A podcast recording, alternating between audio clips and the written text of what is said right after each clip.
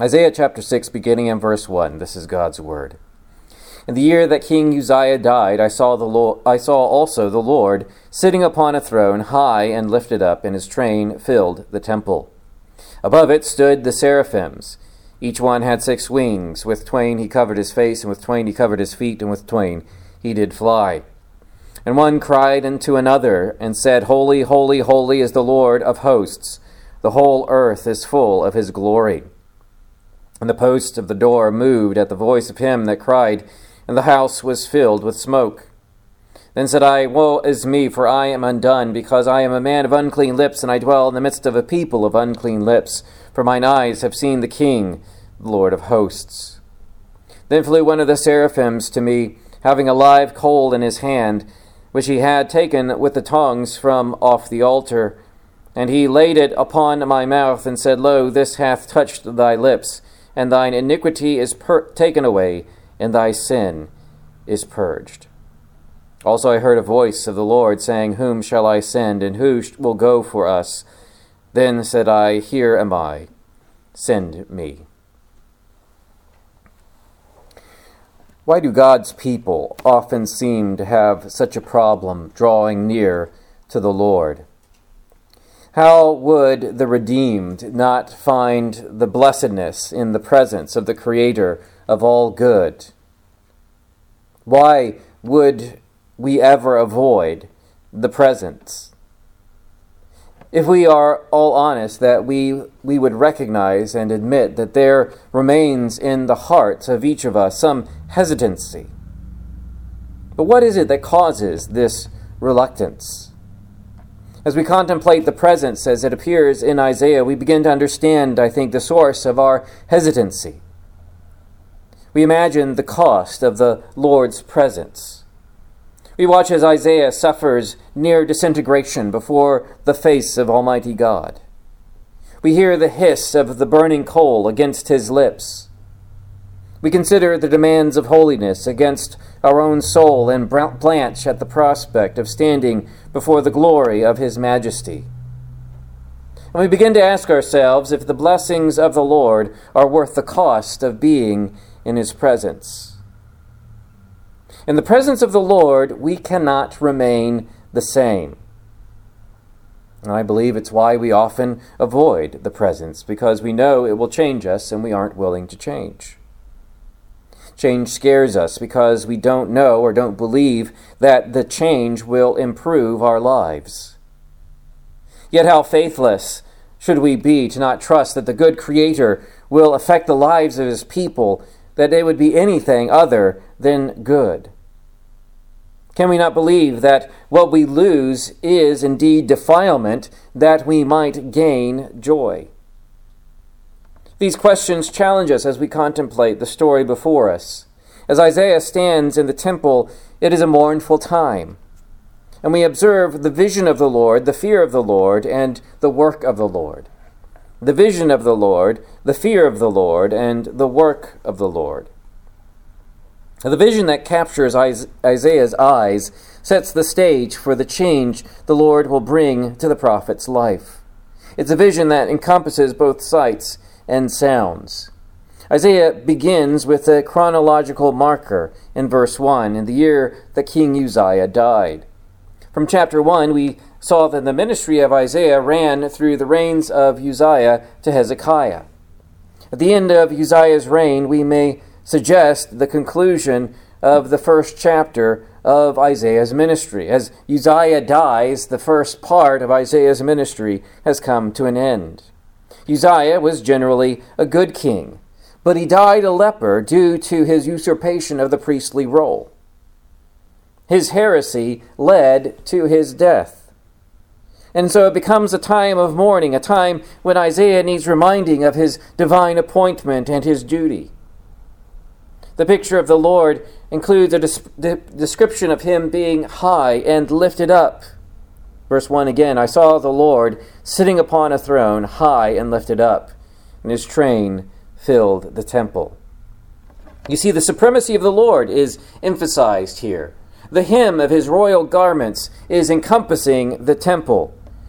Isaiah uses this vision uh, to construct this uh, this visual imagery of the transcendence of God, that God is so big that only the bottom part of him is capable is sufficient to completely surround and encompass the temple.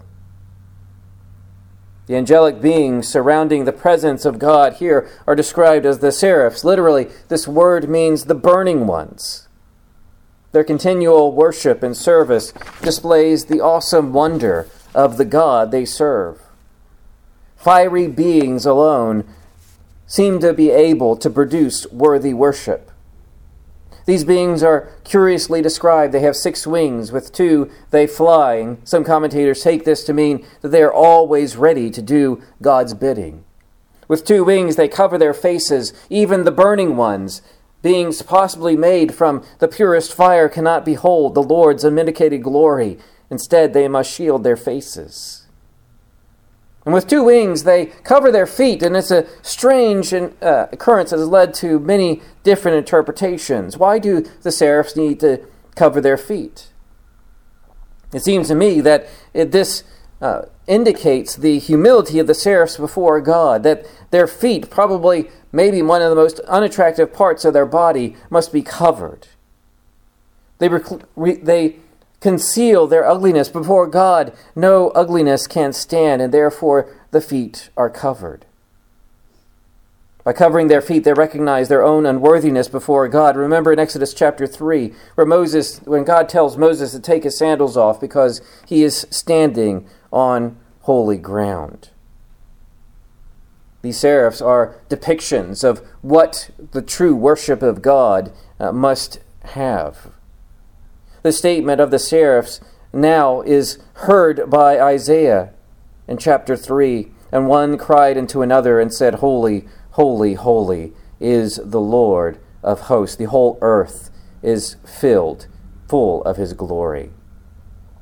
You have what is known as the Trisagion, the proclamation of the transcendent God. He is holy, holy, holy. This superlative is indicated. He is not just holy, he is not just the more holy, he is the most holy. This emphasizes that there is none other holy as God. This idea of holiness representing otherness or separate, that there is no one like unto God. There is no one like the Lord. He is completely unique, and all of the other gods are mere idols. He's also called the Lord of hosts, the Lord of armies. An image that reveals God's character as a commanding king over a multitude that no one can, uh, can number. Not only omnipotent, but one that has legions of his assistants, of his burning ones, to do his bidding. It's a demonstration of strength, superiority, supremacy, and rule and reign. The angels, the seraphs, also claim that the earth is full of his glory. Whereas the holiness of God declares his inward character, his glory displays an outward manifestation that is made manifest to all the world. All that God created reveals his glory. There is no escaping it. The seraphs, the burning one, say of the Lord that is enthroned on high, that in every particle of creation his glory is known.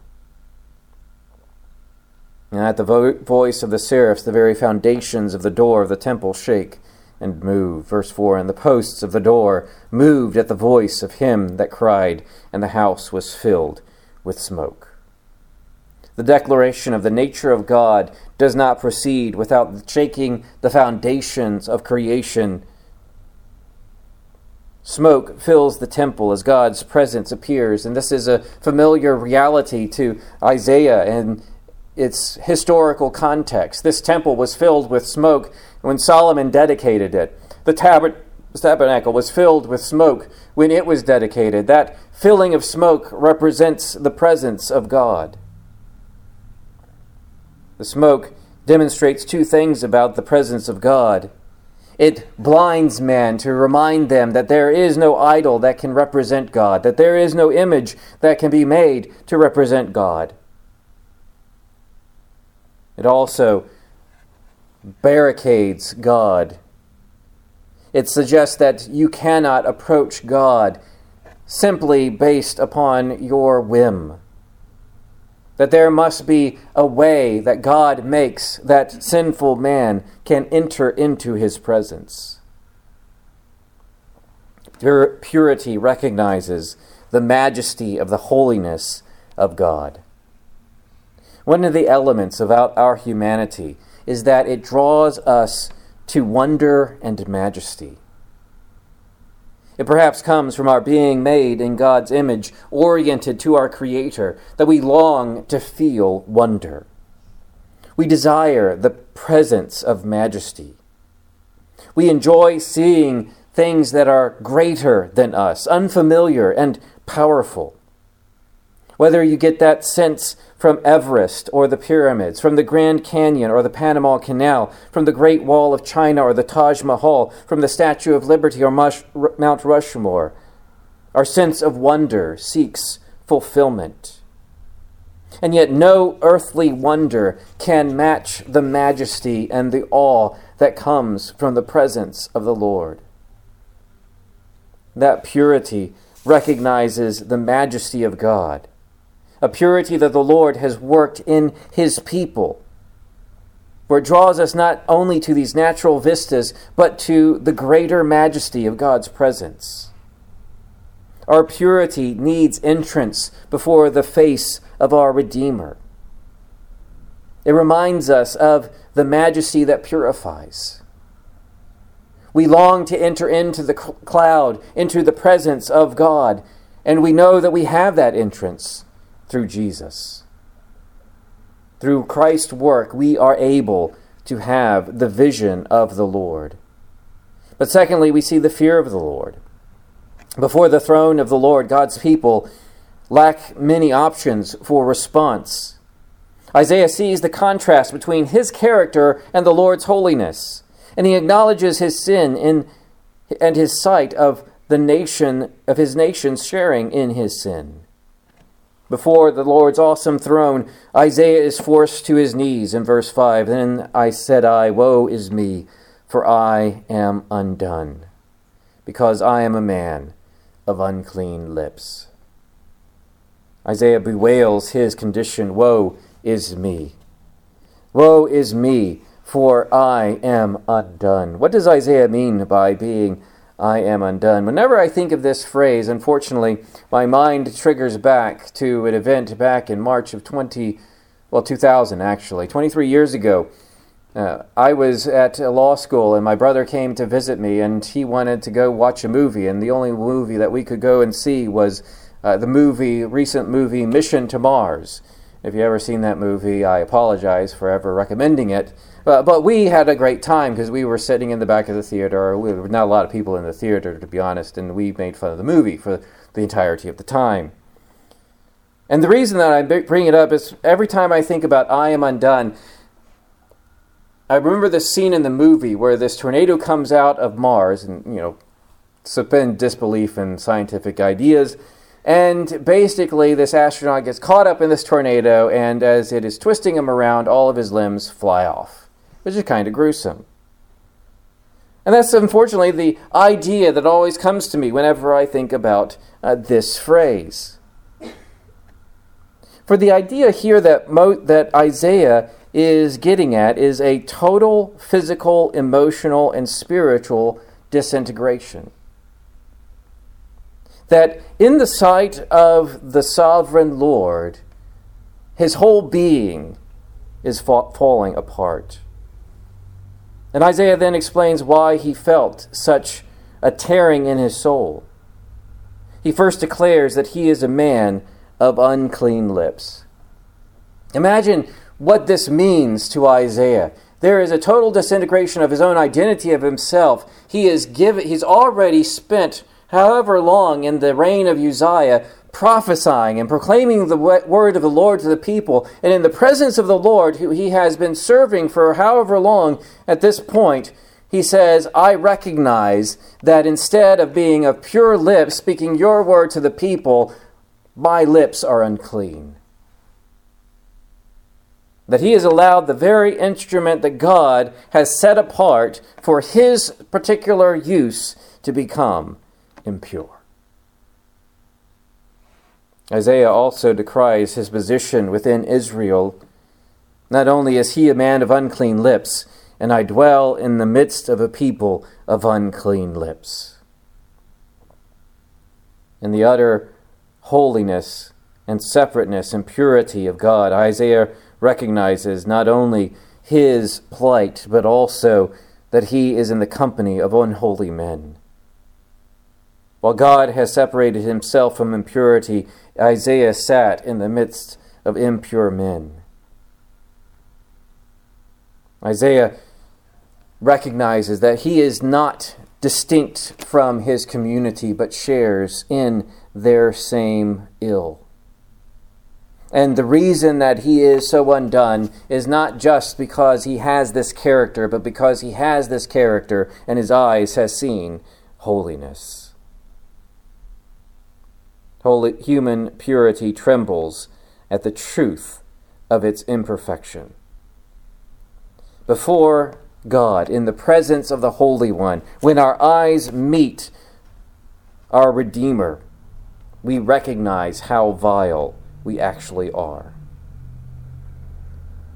And the heart that the Holy Spirit has purified enables us to see our sin and be horror struck at it.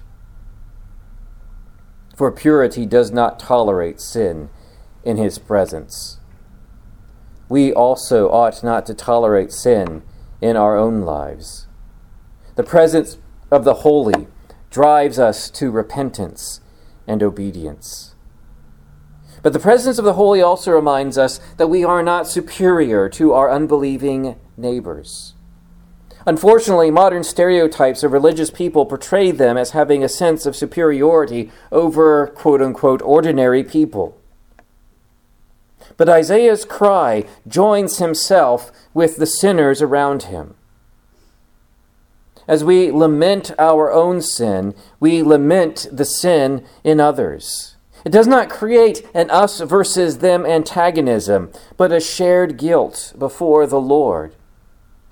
It generates compassion on those who suffer the corruption of sin and misery in a fallen world.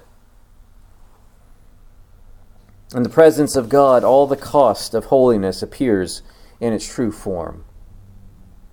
When we think about what it, what it will cost us to be pure, what it will cost us to be holy, we begin to recognize what that cost really is. Stripped away from the facade of gold, we see sin for the poison it really is. As one has said, the only thing that we offer unto God is the sin from which we must be set free. The only cost of God's presence is the poison of sin that we have with us. The cost of God's presence is the loss of that which causes death. And so, can we really call that a price? We see the vision of the Lord, we see the fear of the Lord, and finally, I want us to see the work of the Lord. The fear of the Lord is not an end in itself, but the beginning of something else. This fear brings you to the end of yourself and encourages reliance upon the Lord's work for he both cleanses and commissions his prophet. He acts in verse 6 Then, one, then flew one of the seraphims unto me, having a live coal in his hand, which he had taken with the tongs from off the altar. The seraph takes a coal from the altar, the place of sacrifice, and brings it to the lips of the prophet. The burning one does not merely reach into the altar and take the coal, but uses the, the divinely ordained tongs.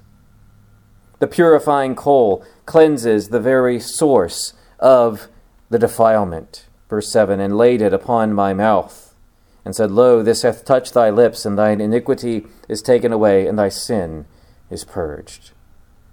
Notice that Isaiah here is merely passive. It is another's sacrifice that is used and applied to Isaiah. The coal touches one of the most sensitive places on the body and purges the sin. Once the coal has touched the lips of the prophet, the seraph issues the promise of forgiveness. Isaiah's iniquity is removed, and his uncleanness has been atoned. But how is that possible? Isaiah has offered no sacrifice. He has not done anything to atone for his sin. There is no covering that Isaiah has made. The sacrifice that is unmentioned of, of the altar, I believe, represents the pardon that Christ accomplished.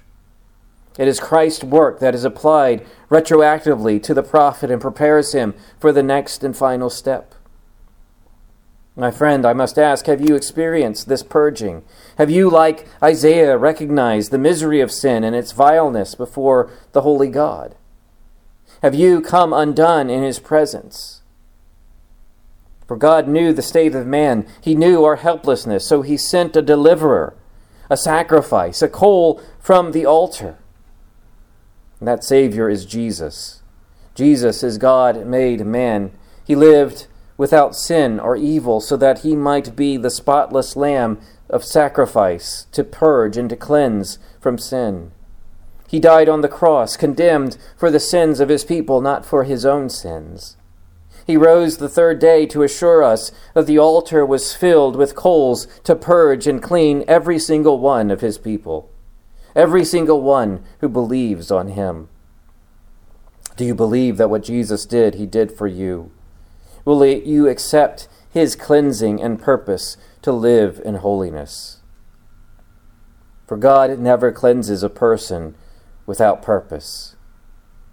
Yet he rarely orders his children to war. And so the Lord poses a question there in verse 8 And I heard a voice of the Lord saying, Whom shall I send, and who will go for us? Then said I, Here am I, send me. Here, God per- permits Isaiah to volunteer, quote unquote, for the ministry God has for him. For the response of Isaiah is not uh, in doubt. It's a foregone conclusion. Here am I, send me. God had predestined Isaiah for this work. But in the working out of his plan, he allows Isaiah to pro- pro- propose himself for the ministry of prophecy. Isaiah will be God's lawyer, his prosecuting attorney, as God sues Israel for breaking his covenant with them. Isaiah is brought to the place where he recognizes that he will be God's spokesman again. And yet, that duty is going to be rather somber. Verse 9 And he said, Go and tell this people, Hear ye indeed and understand not, see ye indeed and perceive not. Make this heart the heart of this people fat, make their ears heavy, shut their eyes, lest they should see with their eyes, and hear with their ears, and understand with their heart, and be converted, and be healed. What is surprising about this verse is not that it is, was true of Judah, not that it was true in the day of Isaiah, but that our Lord Jesus keeps using this verse to, to refer to his own people in his own day for Isaiah now becomes an example of our Savior, having received the purity, purification of the Savior.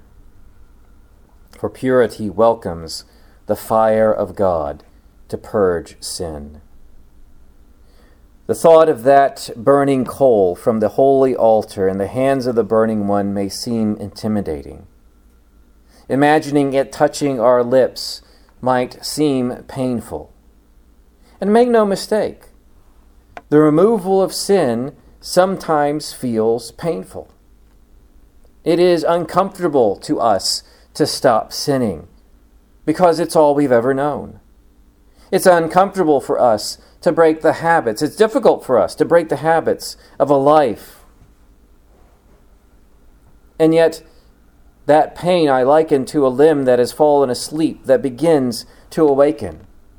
For those of you who have slept on your arm wrong and feel the numbness of it falling asleep, you know that what's going to come when you move and roll over or do whatever is that the sharp pins and needles are go- going to uh, feel bad. But it is a good thing to restore that feeling. And we would rightly fear the result if we failed to do so. For that pain signals that life is returning to the body. And I would say so it is in the soul. That the pain of sin's removal signals the return of life. And whatever the perceived cost, the reward of life is worth the price, especially when the price is the ephemeral cost of sin. Something that we should uh, easily and readily give up. The Lord's commission of Isaiah speaks to all his people of the foundation for our identity and meeting. We approach the Lord hearing his word of ministry. We are purified by God through Christ to do something. God has something for us to do in his global work and plan of redemption. And oftentimes it can seem rather discouraging. We read verses 9 and 10 and hear them in the days of Isaiah. We hear them in the days of our Savior, and we think to ourselves, it must be that we are similarly focused. That we live in days where people do not see with their eyes nor hear with their ears, though it be placard before them and spoken in, from a bullhorn the truth of the gospel. They do not see, they do not hear, and their hearts are not converted. And we can grow discouraged. We can ask ourselves if God indeed has commissioned us, but let us remember the example of both our Lord and Isaiah that many will not understand or hear and be converted. And that does not invalidate what God is doing through our lives. For results are not as important as faithfulness. The results are what God is doing, what oftentimes we cannot see. What we do matters because the Lord has set our mission and our work in His everlasting work. His purpose, which He has ordained, the end from the beginning in which we participate, is meaningful because He uses us in that permanent, everlasting plan. Our work lasts forever because His work lasts forever, and we are a part of that. Let us pray together.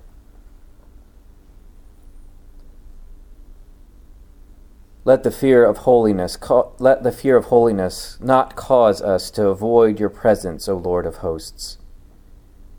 Remind us of the life-threatening work of sin and our need of purity. Show us the majesty of your plan and our purpose in it that we may live with meaning all our days. For Jesus' sake we pray. Amen.